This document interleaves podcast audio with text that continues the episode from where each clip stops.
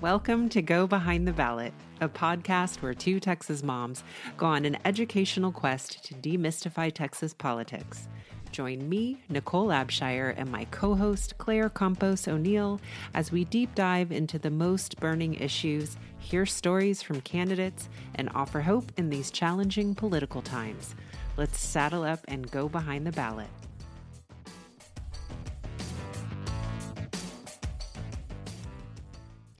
Hello, everyone. Welcome to this episode of Go Behind the Ballot. I'm Claire Campos O'Neill. Nicole Abshire is not with us today, but we do have a fantastic guest. You might recognize her voice, but before I reveal who that is, I just want to remind everyone if you haven't signed up for our newsletter, please do that on our website, gobehindtheballot.com. Also, check out our social media. We're at Go Behind the Ballot. Leave us a review, a rating, share the podcast with a friend. We really appreciate it when you help us grow and get the word out about Texas politics. So, in this episode, we're continuing our series where we talk about the 88th legislative session, which ended May 29th here in Texas bills were passed, bills were not passed. And today, what we want to learn about is what happened with public education. And we have Laura Subrin Yeager with us, who was with us way back in our public education series. And we're so glad that she is going to fill us in on the good, the bad, and the ugh. So, hey, how are you doing? Hi. Hi, Claire. It's nice to be here. Um, yes, it'll be an interesting discussion. It was quite a session. Yeah, quite a session. Uh, yeah, Nicole and I have mentioned a few times that we were at the Capitol. We, able, we were able to see how the sausages were being made with our own eyes, and it's uh, it's messy. It's a messy process. So we're excited for you to tell us from your perspective what happened. But before we get into all of that, can you just tell us, remind us a little bit for our new listeners, for those of us who have rusty memories, what is it that you do specifically? Well, I um, have been doing public education advocacy here in Texas since 2011. Um, so I'm part of you know TAMSA, Texans Advocating for Meaningful Student Assessment, the Moms Against Drunk Testing. So those issues came up this session. Um, I run Texas Educators Vote when it is not a legislative session, trying to get educators to model civic engagement. Um, I don't follow the voting legislation as much as some of the people you've had on, but uh, we try to get people out to vote. Um, and the legislative session is when they can do their research. Um, and then what I spend most of my time on during session is Just Fund It, which is a grassroots advocacy group trying to get the legislature to fund our public schools. Yes, thank you for doing all those important things. And again, it's so great to have you back on the show because something that Nicole and I are trying to lean more heavily into is democracy, reminding people how they can utilize the power that they have and not underestimate it because it is it's important for us to have nice things and we should and our students absolutely should. So let's just get right into it and talk about the good and and if any good things happened this session regarding public education. So just big picture heading into the legislative session we had the largest ever budget surplus of almost 33 billion dollars of which 8 billion of those dollars were paid by taxpayers to their local school districts thinking they would go to a school, either in their district or another district. Those $8.2 billion went into that $33 billion budget surplus. We had $27 billion rainy day fund, and we are at the bottom of the barrel of funding our schools. Our teachers are one of the lowest paid. They're 7,000 below the national average. And so we went in thinking, hey, maybe they'll fund the schools. Maybe they'll give the teachers a pay raise.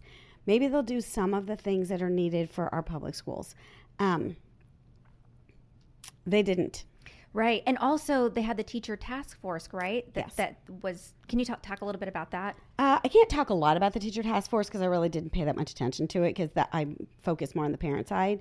Um, but all the there were recommendations. There were so many good things that could have happened this legislative session. So I know you want to talk about good first. It'll be super fast because any possible good, and there were some good bills proposed, were held hostage to vouchers. The governor has put a ton of pressure, as have outside national organizations, Betsy DeVos funded groups, to try to get vouchers passed. And we've been fighting vouchers for over 20 years. Rural Republicans, urban Democrats, people who love their public schools, to we have fought vouchers. And this time, all the good got held back or tied on to voucher proposals. So I think one of the only good things I can think of that passed was like a teeny tiny one time lump sum for retired teachers and um, a cost of living increase, which is not big, and I think would need a constitutional amendment passed for that to pass. Um, you know, there was a, a little bit, the Uvalde families pushed really hard for some school safety. Um, there was a bill passed. Maybe it had a little good. I mean, there's like eight cents more, or no, point, it, it, it's a tiny amount more um, for people to fund the security differences, it requires a um, armed guard on every campus. So that's all. That's all the good I can think of. Wow. I mean, pretty much that's all the good. I mean, there were proposals to increase funding. There were proposals to change the accountability system.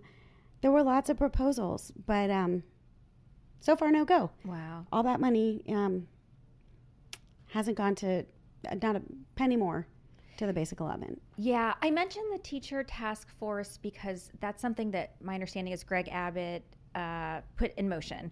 We want to figure out why teachers are leaving the profession. This is a huge problem in Texas. And their conclusions were that we need to raise pay um, for teachers, I think increased funding for schools, a handful of things. And as you're telling us, none of that happened.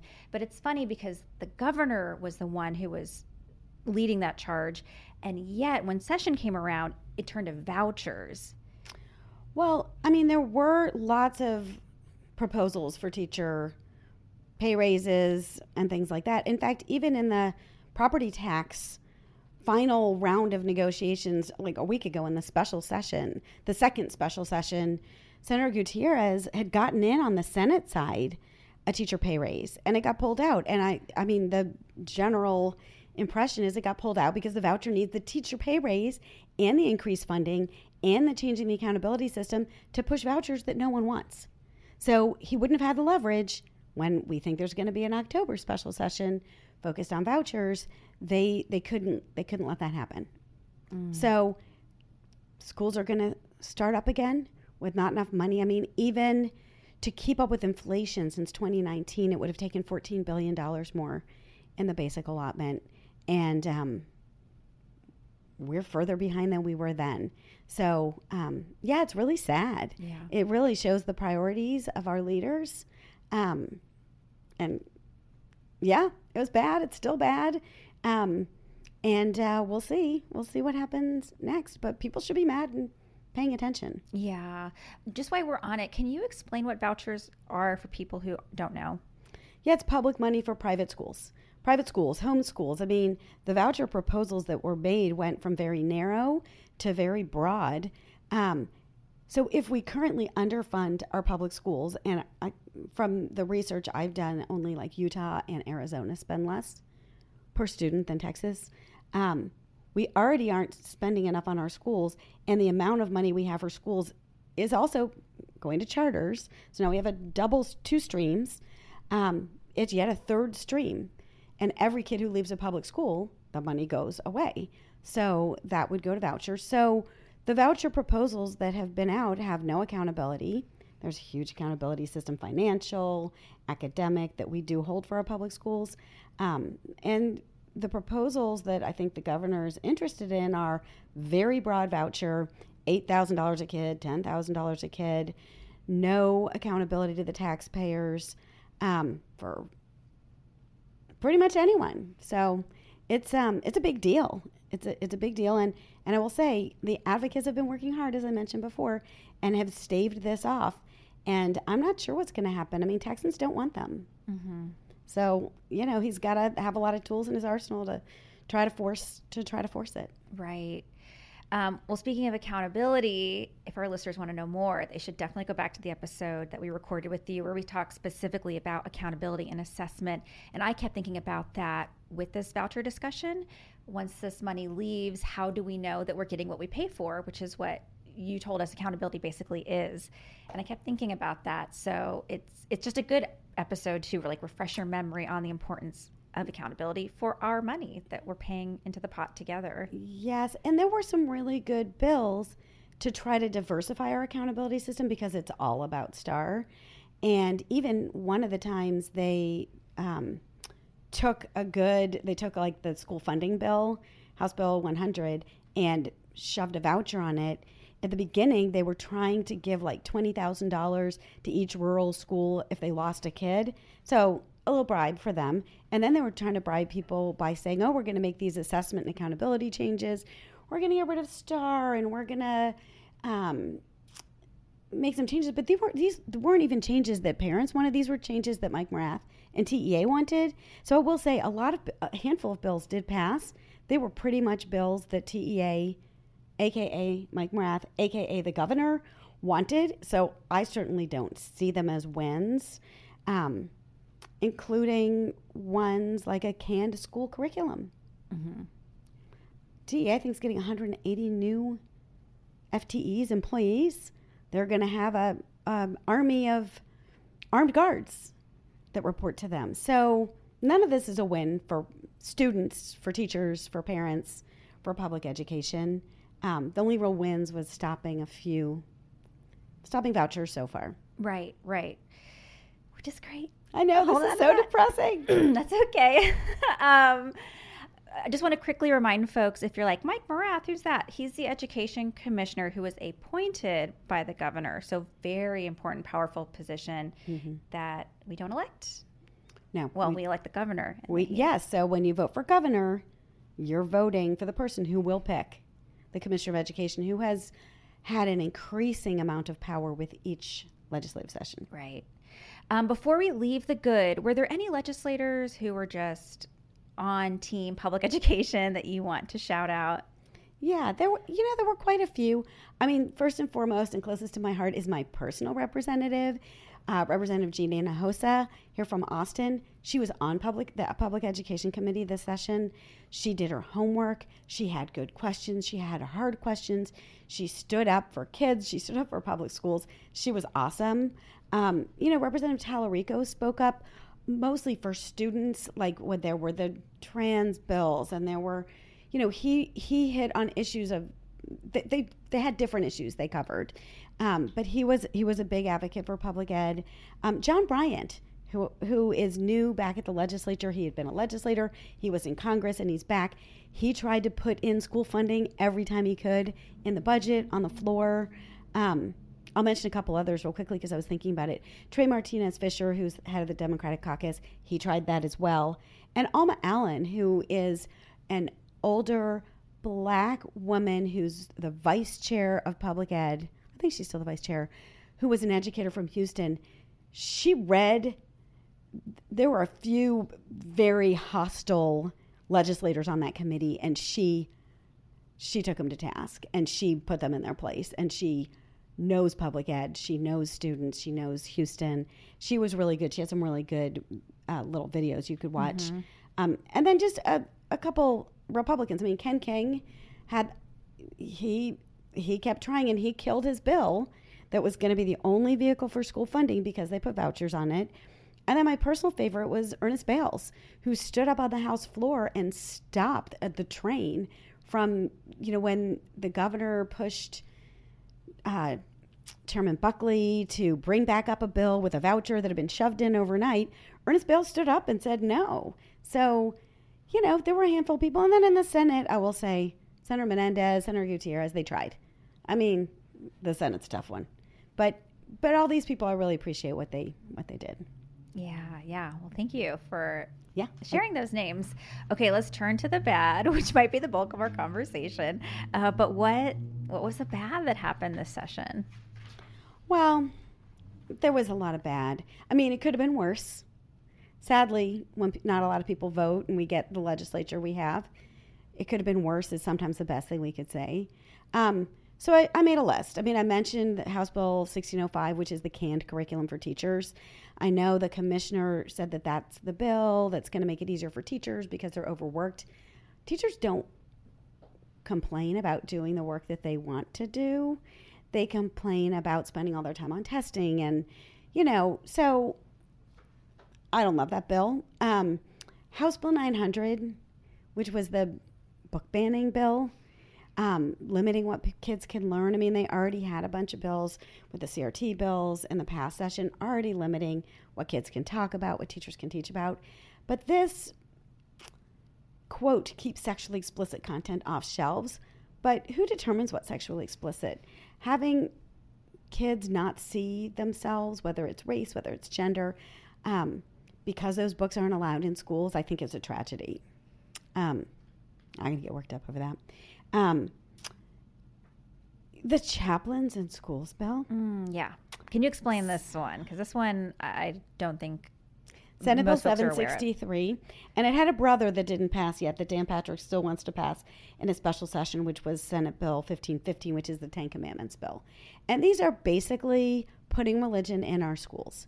So um, the chaplains in schools bill basically said, and they tried to make it seem innocu- you know innocuous, but it's not. It is untrained, um, religious people with like a few hours of training can go and replace counselors. And they can go shame kids.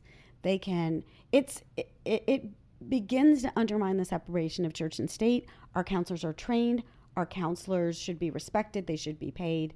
Um, and if you look at who's behind this bill it's creepy and that bill passed and is going into law I'm just curious. Was what was the um, convincing argument for that? Like, oh, schools are strapped, so they can just get a chaplain to come help out with these kids who are having mental health issues.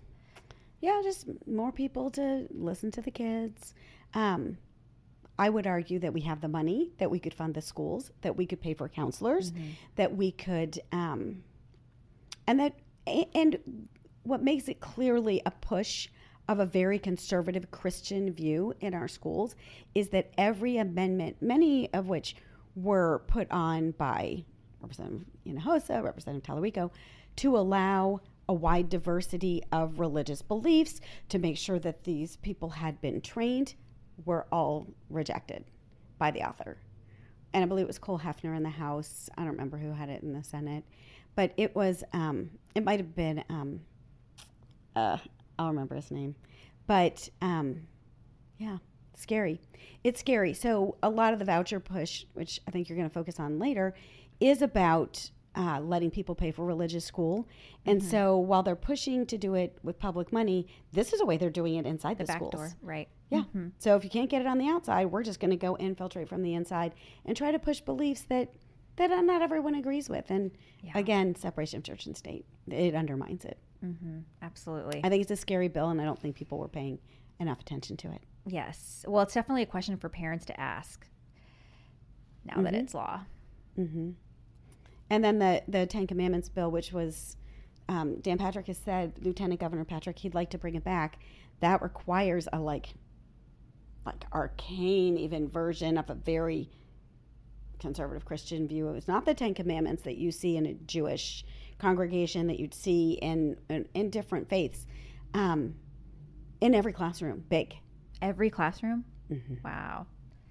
and it's coming back. So, what did something pass this session regarding the Ten Commandments? No, it, it didn't make it through. It, Okay. it died in the house. It just something accidentally got in its way. Okay. But I, I, I think they will they will push for that to come back. Wow. Okay. hmm And those are what alarm me Yeah. as someone who likes public schools as a as a bastion of democracy and allowing different beliefs and a diversity of background and uh, that's what's so beautiful about our public schools and this is a pushback against that. Right. Both of absolutely. these. Mm-hmm. Yeah. I mean, I can I can see that in Sunday school. Not so much my local public school. hmm Yeah. Yeah, those are the public ed bills that you know the passed, and and they just kept pushing vouchers. There may be others, but those are the ones I was paying the most attention to. Yes. Any others? Um, well, those I mean those are the main ones. that, You know, the school safety I mentioned. I don't love that they're telling people how to do it. I think we should have local control, and if you want an armed guard on your campus, that's great, and if you don't, you don't. But what they wrote into a lot of bills, including that one, is if for, if there is any part of that bill, the Senate Bill three, no House Bill three, the school safety bill, that is not um, met, the commissioner can take over. Oh wow. Okay. There's a lot of room for the commissioner to take over, and he's already taken over Houston ISD. He's taken over um, the special ed section of Austin ISD. Um, this is a consolidation of power outright. Mm-hmm. And people should be paying attention to that too. Right. And taking away that local control. Mm-hmm. Those were, I mean, not that much passed Yeah. because so much was tied up and got tagged on with the voucher bills. Yeah. Wow. Okay. Uh, any, what would you like to say? No, I mean, but- you know, there are other bills because our public schools, it's like a microcosm for all the other issues. Um, I think that's why there's so much attention focused on it. I mean, there's lots of other stuff that went awry, like the ban on trans care. That that affects our schools. Um, I mentioned the the book ban, you know, the what people can read, what people can learn. Um, all that stuff. Those are all horrifying to me. I mean, watching the session and and again, going into the session, I thought it wouldn't be that much about public ed. But I thought it'd be about funding and um and it wasn't. It was about pushing really cruel legislation that affects kids Yeah. and teachers. Yeah, absolutely. Yeah. well- Sorry, it's really No, it's okay. I mean, it, we have to be aware of what is happening. And I think the more people know, the more they will get upset because it, it impacts so many of us. Can I say one other thing? So I just remember I usually watch the public education committees, it has a different name in the Senate, and the finance or appropriation committees. And going in with so much money, I just was alarmed. I remember the Senate Finance Committee, the first time they met, they went around and they didn't say, How fortunate are we to have our coffers full? Look at all the good things we can do. To a one of the Republicans, at least, they said, Well, we can't be spending that money. We need to prepare for famine. Hmm. So when you don't have the money, you don't have the money. When you do have the money, you're preparing for famine. These are the people we pick. Mm-hmm. And if you want the people you pick to invest in something as important as public education or in freedom to read or freedom to not get shot at school or all the different things, you got to pick people who are willing to spend the money on the stuff you care about. So it just it brings home the importance of doing your research and paying attention to the people that you vote for because they're going to make some decisions that are going to affect you at school, at the doctor, you know, wherever you are. Yeah, absolutely. It's a good reminder. And we can still we can vote the next time and the next time and Yep. and, And it does- correct. Yes, you don't always get all the people that you vote for, but you keep at it. Exactly. Yes. Um, okay. Let's turn to the UGG, which is like, UGG, I can't believe we're kind of doing it that we had all this money and we didn't spend it. Or this is what took the oxygen. So, what falls into that bucket for you? Well, I mean, that they spent all their time.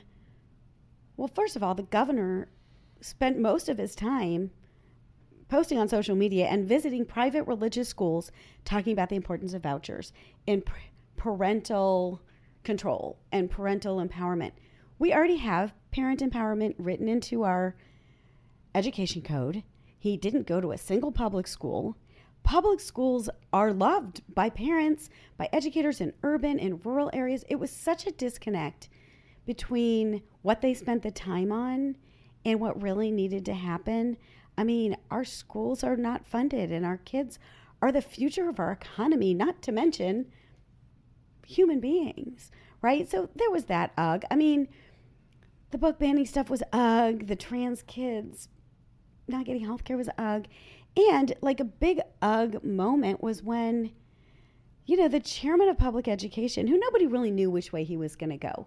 I mean, Chairman Brad Buckley has his wife is an educator, and he talks like he supports public education, and maybe he ultimately will, but he's open to talking about vouchers as well. Hmm. He tried to when they pushed I, I don't, I don't SB 8 I don't remember which one it was At this point it happened so many times but when he tried to bring a voucher bill up for a vote on the floor that they hadn't had time to read it, it hijacked another bill um, and he had really succumbed to the governor's pressure to try to get people not even to vote to bring it to the floor so it just it just showed how much pressure there was and that the people in charge really weren't fighting for public schools. So it was an ugh moment that they tried to pass that. Thank goodness for Ernest Bailes, who stood up and got them to say, no, we're not going to vote on it. we got a public hearing, but with no public input, mm-hmm. invited testimony.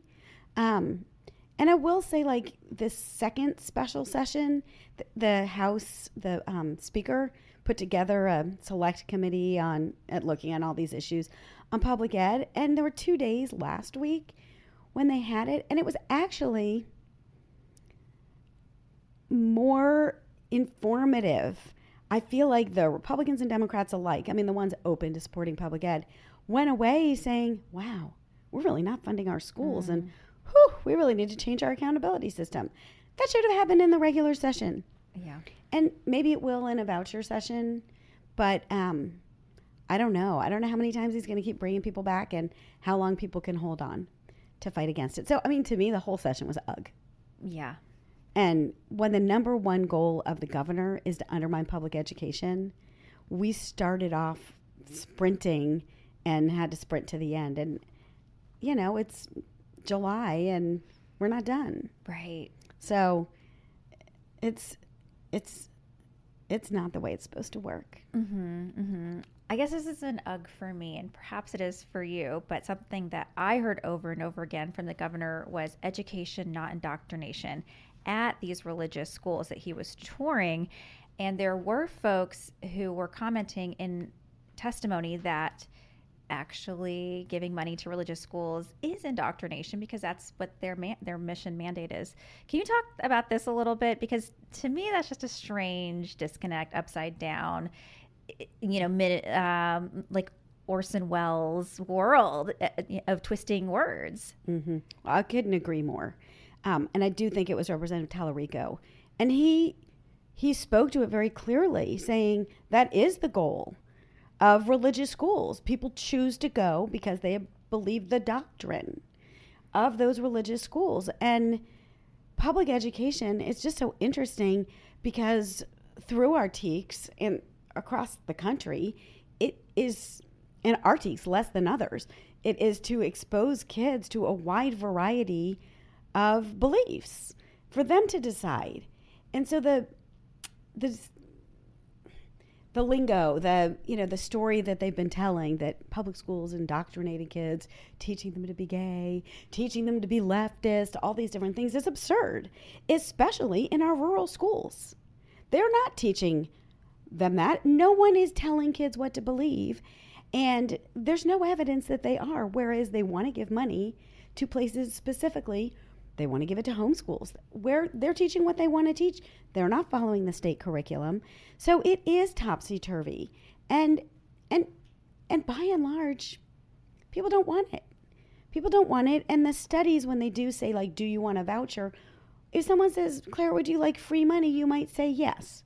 But if they say, Claire, would you like free money? But it's not really free because you're going to take it away from a key tenet of our democracy where 90 more than 90% of kids go, you'd be like, you know what, sure, I want free money, but I want public schools. Mm-hmm. So, yeah. no.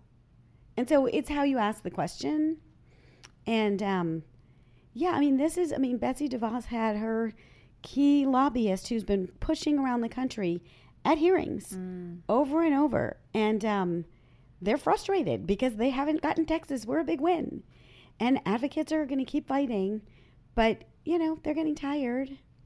Yeah. It's a lot of it's a lot of holding the dike back. Yeah. The thing that's so strange to me about public education is that it's a public good. And a public good, I was on Wikipedia last night, means that it's non-rivalrous and it's non-exclusive.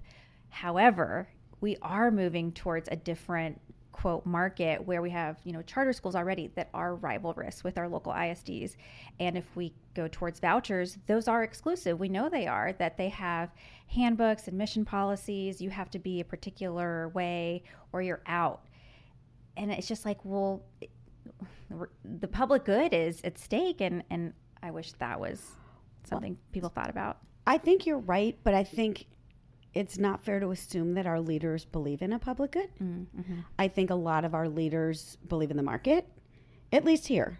I mean, our it's a very conservative value, and they it's just interesting. I think they think of freedom from government, freedom from um, anything public, and on the other side, it's more a freedom to think, freedom to take care of yourself, decide what to read. And so the market is more believed in by our leaders. I mean, that's who whoever voted, not that many, but that's who they picked.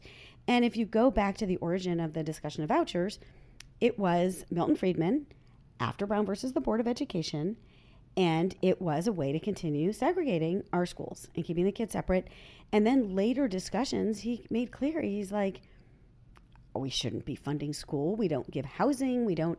He thinks everything should be market driven. I mean, he's not alive anymore, but that's there's so much research that the confluence of the market driven nature versus the people trying to preserve the white supremacist like old white man in charge deciding what everyone knows and needing to believe the same christian values i think that's what's driving this. It's not about the public good. And if people believe in the public good i hate to say it again you got to vote and you got to vote for mm-hmm. people who believe in the public good because that good's going to go away it's going to go away really fast. Yeah. And I guess the last thing I'll add that I think about is the Texas Constitution, because doesn't it say that all children are guaranteed, not guaranteed, but essentially that they have the right to a free public education? Yes. Article 7 of the Texas Constitution requires the state to provide a free public education to every student. Um, and vouchers go against that. Yeah. And the fact that we don't fund our schools. So, I mean, honestly, if ever teachers, parents, students should be alarmed, it's now. But we do have one of the least engaged states in terms of civic engagement. And mm-hmm. um, it's, it's scary.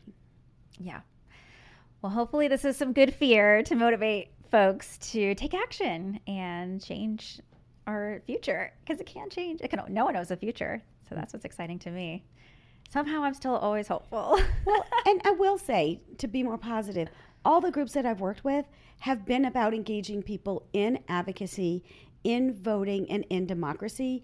And when TAMSA in 2013 got House Bill 5 passed, the bill, you know, reducing high stakes testing, mm-hmm. it was, you know, we were nominated for Texan of the Year from the Dallas Morning News. We had a photograph with like Dan Patrick and Wendy Davis never went in the middle because it was democracy in action. Yeah.